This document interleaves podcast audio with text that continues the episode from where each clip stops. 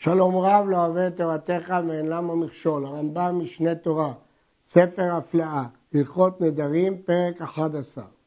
קטן בן 12 שנה ויום אחד, וקטנה בת 11 שנה ויום אחד, שנשבעו או שנדרו, בין נדרי שר, שאסרו עליהם דבר מסוים, בין נדרי הקדש שהקדישו לקורבן או לבדק הבית, בודקין אותן ושואלים אותן. אם ידעו לשם מי נדרו ולשם מי הקדישו ונשבעו, דבריהם קיימים והקדשם הקדש. ואם לא ידעו, אין דבריהם כלום. וצריכים בדיקה כל השנה כולה, שהיא שנת 12 לקטנה ושנת 13 לקטן. לכן יש פה חידוש. כאן הקטנה היא עדיין בסך הכל בת 11 שנה, והקטן הוא בסך הכל בן 12 שנה, בכל זאת צריכים בדיקה. למה? הגמרא דורשת, כתוב איש איש כיפלי נדר, יש כפילות במילה איש, לרבות מופלא הסמוך לאיש. ולכן הם צריכים בדיקה כל השנה של 12 לקטנה ו-13 לקטן. שואלים אותם, אם הם ידעו לשם הם נדרו, הנדר חל, ואם לא, לא. כיצד? הרי שנדרו הקדישו בתחילת שנה זו, ושאלו אותם, ונמצאו יודעים, ונתקיים נדרם, ונדרו נדר אחר, אפילו בסוף שנה זו, צריכים בדיקה ואחר כך יתקיים. ואין אומרים הואיל ונמצאו יודעים בתחילת השנה אינם צריכים בדיקה, אלא בודקים כל השנה כולה. הרמב"ם אומר, למרות שעשינו בדיקה בתחילת השנה, כשהם היו צעירים, ילד בן 12, ונמצא שהוא יודע למי הוא נודר. אני לא מניח שגם בהמשך השנה הוא יודע, אלא אם ידור ידר אחר, צריך שוב בדיקה. כל השנה הזאת צריך בדיקה. בגמרא בנידה מובא המקרה ההפוך, שאם לא ידעו בתחילת השנה, נכשלו במבחן, ושוב נדרו, בודקים אותם שוב. זה הגיוני, כי ייתכן שבתחילת השנה לא ידעו, אבל בהמשך ידעו. אבל המקרה של הרמב"ם הוא חידושי, וקשה להבין אותו. הרי בתחילת השנה הם כבר ידעו, סימן שיש להם שכל. מה ההיגיון לבדוק אותם שוב בסוף השנה, אם בתחילת השנה כבר הם היו בוגרים ומבינים. בכל אופן, המפרשים אומרים שכנראה הרמב"ם גרס הפוך בגמרא, ובכל השנה הזאת צריך לבדוק, אין להם חזקה שהם בוגרים, אפילו שפעם אחת הם ידעו, אולי במקרה, ואנחנו לא סומכים על זה לפעם הבאה. ג' קודם הזמן הזה, קטן לפני 12 וקטנה לפני 11, אף על פי שאמרו, יודעים אנו לשם מי נדרנו, ולשם מי הקדשנו, אין נדריהם נדרים ואין הקדשם הקדש. כי כאן זה זמן של קטנות, בוודאי, זה לא סמוך לאיש, ופה זה שום דבר. הרמב"ם השמיט פה את לשון שבועה שהוא הזכיר בהלכה א'. ובאמת הרמב"ם בהלכות שבועות כתב שקטן שנשבע ויודע טעם שבועה, אף על פי שאינו חייב, כופין אותם לעמוד בדבריהם כדי לחנכן ולאיים עליהם שלא ינהגו קלות ראש בשבועות. כך כתב הרמב"ם בהלכות שבועות פרק י"ב, ולכן הרמב"ם השמיט פה את שבועות וכתב רק נדרים והקדש, כי בשבועות לגבי קטנים מחמירים עליהם. אחר הזמן הזה, שנמצא בין, בין 13 שנה ויום אחד, והבת בת 12 שנה ויום אחד, עברה שנת הבדיקה הזאת, אף על פי שאמרו אין אנו יודעים למי שם מן אדם ולשם מי הקדשנו, דבריהם קיימים והקדשן הקדש ונדריהם נדרים, אף על פי שלא הביאו שתי שערות. וזוהי עונת הנדרים האמורה בכל מקום. הואיל והגיעו לשני הגדולים נדריהם קיימים אף על פי שלא הביאו סימנים ועדיין לא נעשו גדולים בכל דבר. ודבר זה מדברי תורה שהמופלא סמוך לאיש הקדשו הקדש ונדריו נדרים. ובכן דעת הרמב"ם שברגע שהגיעו לגיל של 13 שנה ויום אחד והבת 12 שנה ויום אחד גם אם לא הביאו סימנים כבר נדריהם נדר ושם הקדש זה חידוש של התורה מופלא סמוך לאיש. ולמרות שלשאר דיני תורה הם נחשבים קטנים, כי הם לא הביאו סימנים. אף על פי שנדריהם קיימים, הם חיללו נדרם, או נשבעו והחליפו, אינם לוקים, עד שיגדילו ויביאו שתי שערות. אמרנו שלגבי שאר דיני תורה, דינם כקטנים, אז אי אפשר להלקוט אותם. רק לגבי הנדר, הנדר קיים. וכאן יוצאת נפקא מינה מעניינת. הקדישו, אם בשנה הזאת הם הקדישו, לא הביאו סימנים, אבל הגיעו לגדלות, ובא גדול אחר ונהנה מן הקדש שהקדיש, הוא בלוקה, כי הוא גדול, גדול יכול לדרות, ללקוט. והנדר שלהם, נדרו אותו כשהם גדולים למרות שלא הביאו סימנים. מפני שנדריהם נדרים מן התורה כמו שבאנו. נסכם ונאמר. לדעת הרמב"ם לגבי נדרים ושבועות, ברגע שהם הגיעו לשנת 13 לאיש ו-12 יום אחד ו-12 ויום אחד לבת, נדריהם קיימים, הנדר הוא נדר, אבל אי אפשר להלקוט אותם כי הם קטנים, אבל אם מישהו אחר יאכל את הקורבן שהם הקדישו, יהיה חייב, כי הנדר קיים והוא גדול. אם כן, זאת שיטת אה, הרמב"ם. יש מקשים מפשט הגמרא בסוכה, ויש שרצו לפרש שכוונת הרמב"ם שלא ידוע שהביאו סימנים. אבל אם ידוע שלא הביאו, עדיין נבדקים. אבל לא משמע כך בדברי הרמב"ם. הרמב"ם אומר בפירוש שאפילו בלי הסימנים, בלי הסימנים אנחנו דנים אותם כגדולים. מפורש בדברי הרמב"ם. הלכה ו' במה דברים אמורים שבת 12 שנה ויום אחד נדריה קיימים? בשלא הייתה ברשות האב או ברשות הבעל. אבל אם הייתה ברשות האב, אפילו הגדילה והרי היא נערה, אביה מפר כל נדריה וכל שבועות ותשבע ביום שבוע, שנאמר, כל נדריה ואסריה, אשר אסרה נפשה לא יקום והשם יסלח לה, כי איני אביה אותה. יש זכות לאבא להפר את נדרי ביתו ושבועות שתשבע ביום שומעו, ודאי כשהיא קטנה וגם כשהיא נערה. ועד מתי האב מפר? עד שתפגור. בגרה אינו מפר לה. והרי כל נדריה ושבועותיה כנדר אלמנה וגרושה שנאמר בהם כל אשר אסרה נפשה יקום עליה. אב יכול להפר נדרי ביתו כשהיא קטנה או נערה, אבל כשהיא בוגרת הוא לא יכול להפר, והסברנו היטב בתחילת ספר נשים את ההגדרה של נערה ובוגרת. זה הפרה של הבעל. יש לנו עוד סוג של הפרה, והיא הפרה של הבעל. עד עכשיו דיברנו על הפרה של האב. יש עוד סוג של הפרה של הבעל. ומהמתי מפר הבעל נדרי אשתו ושבועותיה? מי שתיכנס לחופה. והוא מפר לעולם, עד שיגרשנה ויגיע הגט לידה. אבא יכול להפר עד שתפגור, עד שתהיה בוגרת. בעל מפר מי שתיכנס לחופה לעולם, עד שיגרשנה ויגיע הגט לידה. הייתה מגורשת מספק, לא יפר לה, כיוון שזה ספק. נתן לה גט על תנאי, או לאחר זמן, לא יפר בימים שבינתיים, למרות שהגט לא חל עדיין. למה לא יפר? יש שפרשו שבתנאי לא יפר, כיוון שתהיה מגורשת למפרע כשיתקיים התנאי. ואז יש חשש גדול שלא תיכשל האישה.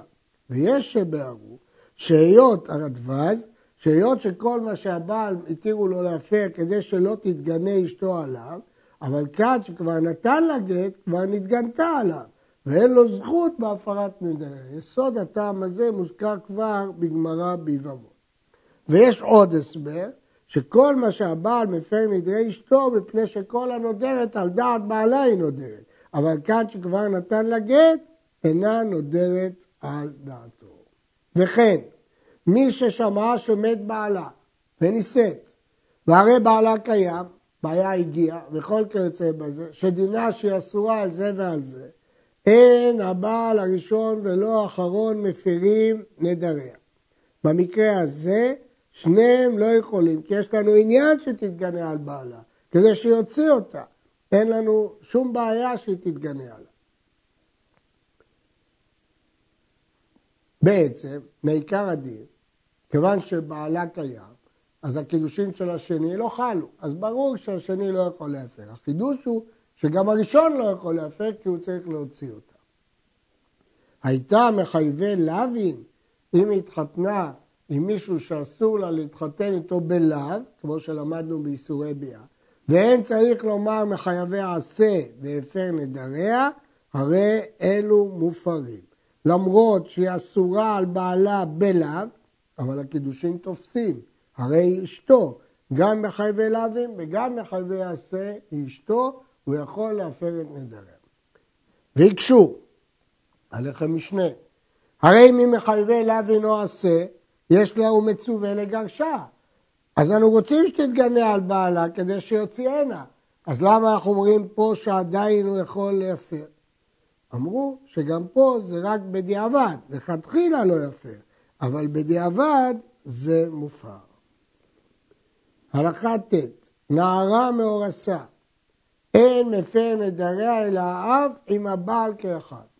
כיוון שעדיין נערה ועוד לא נכנסה לחופה, האב יכול להפר. כיוון שהיא תרסה, גם הבעל, אבל בתנאי ששניהם יפרו יחד. ואם הפר האחד לבדו, אינו מופר. הזכות היא משותפת לשניהם, אחד לבד לא יכול להפר. הפר הבעל לבדו, ועברה על נדרה קודם שיפר האב, אינה לוקה.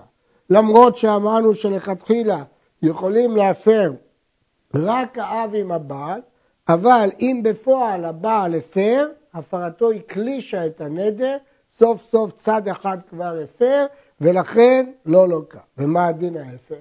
אם הפר האב ולא הפר הבעל, כסף משנה בשם מרן והטור כותב שגם במקרה זה, זה קלוש וכבר לא לוקה. אבל הרמב"ם לא הזכיר את זה.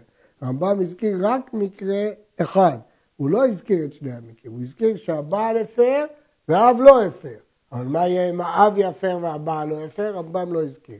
אבל לדעת הר"ן והטור זה אותו דבר, וגם במקרה כזה, הרי שברור שהנדר נקלש, וכיוון שהנדר נקלש, לא לוקים עליו. הלכה י' מת הארוס, חזרה לרשות אביה. הכוונה הוא מת לפני שהיא נדרה.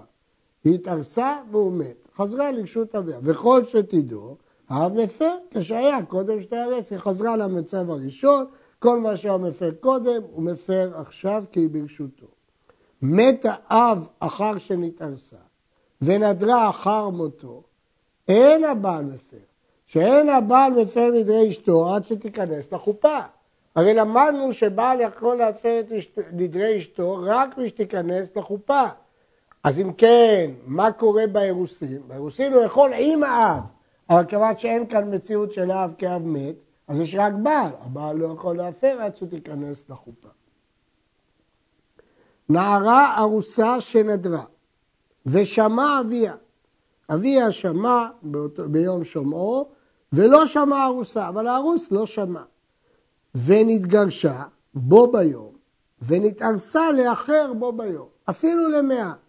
אביה ובעלה האחרון מפרים נדריה שנדרה בפני ארוס ראשון. מפני שלא יצאת ברשות עצמה שעה אחת, שעדיין היא ברשות האב, מפני שהיא נערה. נשים לב, היא עדיין נערה, ואבא לא מת, אבא חי וקיים, אז היא ברשותו, והוא שמע. אבל הוא צריך עוד אחד שותף איתו בהפרה, והארוס הזה גירש אותה, ועכשיו יש ארוס חדש, לא אכפת לי. מי שיהיה הארוס שלה באותו יום, יכול להפר יחד עם הבעל.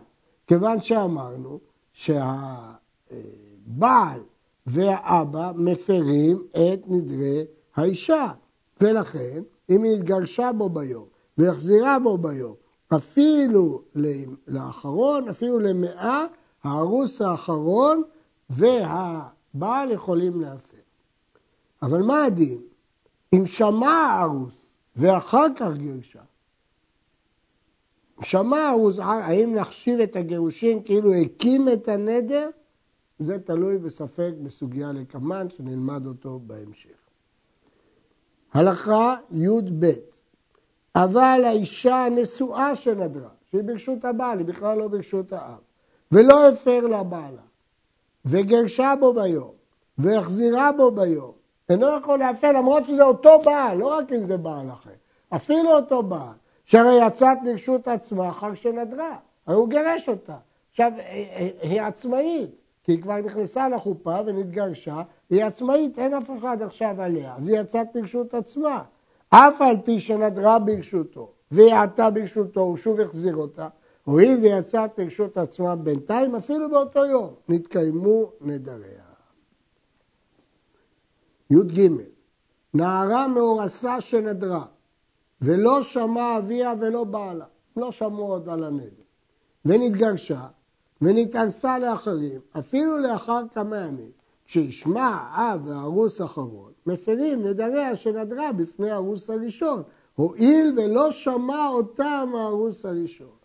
כיוון שהארוס הראשון לא שמע, לא האבא שמע ולא הארוס שמע, ועכשיו היא מאורסת עם מישהו אחר, אז הארוס האחרון והבעל יכולים להפר את נדריה, למרות שהיא נדרה אותה בפני הארוס הראשון, הוא לא שמע אותה. אז זה מקרה של הלכה י"ג. הלכה י"ד, נערה מאורסה שנדרה ושמע אביה לבדו והפר לה, הוא כבר הפר את חלקו. עכשיו צריך את החלק של הארוס. הוא מת הארוס קודם שישמע. לפני שהוא שמע, הוא מת. ונתארסה בו ביום אפילו למאה, אביה והארוסה האחרון מפרים נדריה שנדרה בפני הארוס הראשון שמת קודם שישמע. כיוון שהוא מת קודם שישמע, כאילו האבא ממתין עם הפרה שלו עד שתתארס. ואז הארוס האחרון מקבל את הזכויות של ההפרה. הטור חולק. ואומר הטור, כיוון שהאבא הפר את הנדר, הנדר הוא קלוש. אז עכשיו כשהיא מתארסת שוב, הארוס השני לא יקבל זכויות להפר, ולכן לנדר הזה אין הפרה. המפרשים, מרן, הסבירו את שיטת הרמב"ם, שהארוס השני מחליף את הארוס הראשון ומקבל את זכויותיו. אמרנו בהלכה הזאת שאביה והארוסה האחרון מפרים נדריה שנדרה בפני ארוס ראשון שמת קודם שישמע. אבל משמע שאם הוא כבר שמע ומת, לא יכול הארוס האחרון להפר. ויש שחלקו עליו ואמרו שלגבי מיתה אין חילוק אם שמע או לא שמע. אבל הרמב"ם מחלק. הלכה ט"ו, שמע ארוס ראשון והפר, הארוס שמע והפר ומת. ואחר כך שמע האב ונתארסה לאחר בו ביום, אביה עם הארוס האחרון מפרים נדריה. האבא והארוס האחרון יכולים להפר, למרות שכבר הפר הארוס הראשון את חלקו. לא נגיד שתספיק עכשיו הפרת האב, כי בינתיים היא התארסה עם אחר, וכשמת הארוס הראשון, ההפרה שלו לא רלוונטית, יש לה ארוס אחר, אז צריך את הארוס האחר שיצטרף לאב. הלכה ט"ז, שמע אביה ולא שמע הארוס, הוא מת בו ביום הארוס, או ששמע גם הארוס והפר או שתק ומת בו ביום, נתרוקנה רשות לאב, והאב יכול להפר. בין אם לא שמע ארוס, בין אם שמע ארוס, בין אם הוא הפר, בין אם הוא שתק, כיוון שהוא מת, נתרוקנה הרשות לאב, והאב יכול להפר. אבל שמע הרוס וקיים, הוא מת בו ביום. אם הוא קיים את הנדר, או ששמע ושתק ומת ביום שלאחריו, אין האב יכול להפר. נסביר את ההלכה. אם הארוס קיים בפועל ומת, זהו, אז הוא כבר קיים, האבא לא יכול להפר. או אם עבר יום בשתיקה, זה כאילו קיים, כי כתוב ביום שומרו. אז בשני המקרים האלה, האב לא יכול להפר כבר לבד, כי הארוס קיים, או שהוא קיים בפועל, או שעבר יום שלם בלי שהוא מחה, זה כאילו שהוא קיים, ולכן האבא לא יכול להפר. אבל אם לא עבר יום שלם, הוא לא קיים בפועל, הוא שתק ואחרי שעה מת. אז לא עבר יום בשתיקה. כיוון שלא עבר יום בשתיקה, זה לא כאילו הוא קיים, הוא לא קיים בפועל, ולכן התרוקנה הרשות חזרה לאבא. גרשה הארוס, אחר ששמע, הרי זה ספק אם הגירושין כשתיקה. אם הארוס גירש אחרי ששמע, יש לנו ספק איך להתייחס לגירושין. האם זה כאילו שתק או לא. ויפר האב עם הבעל האחרון שהרס בו ביום, או הגירושין כמו שקיים ארוס ראשון, שכבר נתקיימו הנדרים. כל מה שדיברנו עד עכשיו זה על מת, שאז חילקנו בין אם מת בו ביום או מת ביום שאחריו. אבל כאשר הוא גירש, הרי הבא, הארוס ידע שלאחר שיגרש הוא לא יוכל להפר, ולא הפר קודם שיגרש. אז זה נחשב כאילו הוא קיים את הנדר. אז אם הוא כבר קיים את הנדר, ברור שהאבא לא יכול להפר. אבל זה ספק, כי אולי נפרש שהגירושים זה לא נקראים כמו קיום, זה כשתיקה, וכיוון שבאותו יום היא התארסה עם מישהו אחר, הבעל יכול להפר עם הארוס האחרון. הדבר הזה הוא ספק, וכן דעת רוב הראשונים שהדבר הוא ספק. הרשב"א חולק ואומר שגירושים כשתיקה ולא כקיום. שמע אב והפר לה, אבא הפר, הוא מת האב, ואחר כך שמע הבעל. הבעל שמע רק אחרי מיתת האב, הארוס. אפילו שמע הבעל קודם שימות האב, לא נתרוקנה רשות לבעל, ואינו יכול להפר לעולם אחר מות האב, שאין הארוס מפר אלא בשותפות. נסביר. הרי הבעל, רק מי שתיכנס לחופה הוא יכול להפר. כל מה שיכול להפר באירוסין זה בשיתוף פעולה עם האב. אבל אם האב מת לפני שהארוס הספיק להפר, הבעל לא יכול להפר לבד. אז זה לא כמו מקרה הפוך שהארוס מת שאז נתרוקנה רשות לבעל. פה לא נתרוקנה רשות לארוס, כי הארוס לבד לא יכול להפר. הלכה י"ט שמע ארוס והפר לה, הוא מת, ואחר כך שמע האב, או ששמע האב והפר לה, ומת הבעל קודם שישמע. אין האב יכול לבדו להפר נדרים אלו שנראו לארוס ראשון, אלא בשותפות ארוס אחרון אם נתארסה בו ביום, כמו שביארנו. בעצם ההלכה הזאת הובאה בהלכה ט"ו ובהלכה י"ד, שאב לבדו לא יכול להפר בלי ארוס, הארוס החדש. המשמעות הפשוטה של נדרים שנראו לארוס ראשון, הם נדרים שהארוס שמע עליהם. אבל כאן הרמב"ם מתייחס גם לנדרים שלא שמע עליהם הארוס. הכוונה היא לנדרים שנדרה בחיי הארוס הראשון. האבא לא יכול להפר לבד, כי רק יחד עם הארוס השני. הלכה כ' נדרה והפר לאביה לבדו, ולא שמע ארוס, עד שנכנסה לרשותו, אינו יכול להפר. למרות שבדרך כלל אחרי שנכנסה לחופה בעל יכול להפר, שאין הבעל מפר נדרי ארוסתו אחר שנישאת, אלא קודם שתיכנס לרשותו הוא שמפר בשותפותיו. יש שני סוגי הפרת נדר של הבעל. או נדרים שהיא נדרה כשהיא אשתו, ואז הוא יכול להפר לה לבד, כשהיא ברשותו אחרי שנכנסה לחופה, הוא מפר לה. או שהיא ארוסה יחד עם האבא. אבל נדרים שהיא נדרה כשהיא ארוסה, ועכשיו היא נישאת, עכשיו אין לו כוח להפר רק יחד עם האבא. וכיוון שהאבא הפר לבד ולא שמע ארוס, אז זה לא הופע. עכשיו היא כבר נשואה אליו, אין לו מעמד של ארוס. עכשיו הוא לא יכול להפר, כי מצד אירוסין הוא לא יכול להפר כי היא כבר נשואה. מצד שאשתו הוא לא יכול להפר כי היא נדרה את זה כבר כשהייתה ארוסה. ולכן יש פה בעיה שהוא לא יכול להפר. כדי לפתור את הבעיה הזאת, לפיכך, היה דרך תלמידי חכמים, עד שלא תצא ביתו, ביתו מרשותו, אומר לה, כל נדרים שנדרת בתוך ביתי, הרי הם מופרים.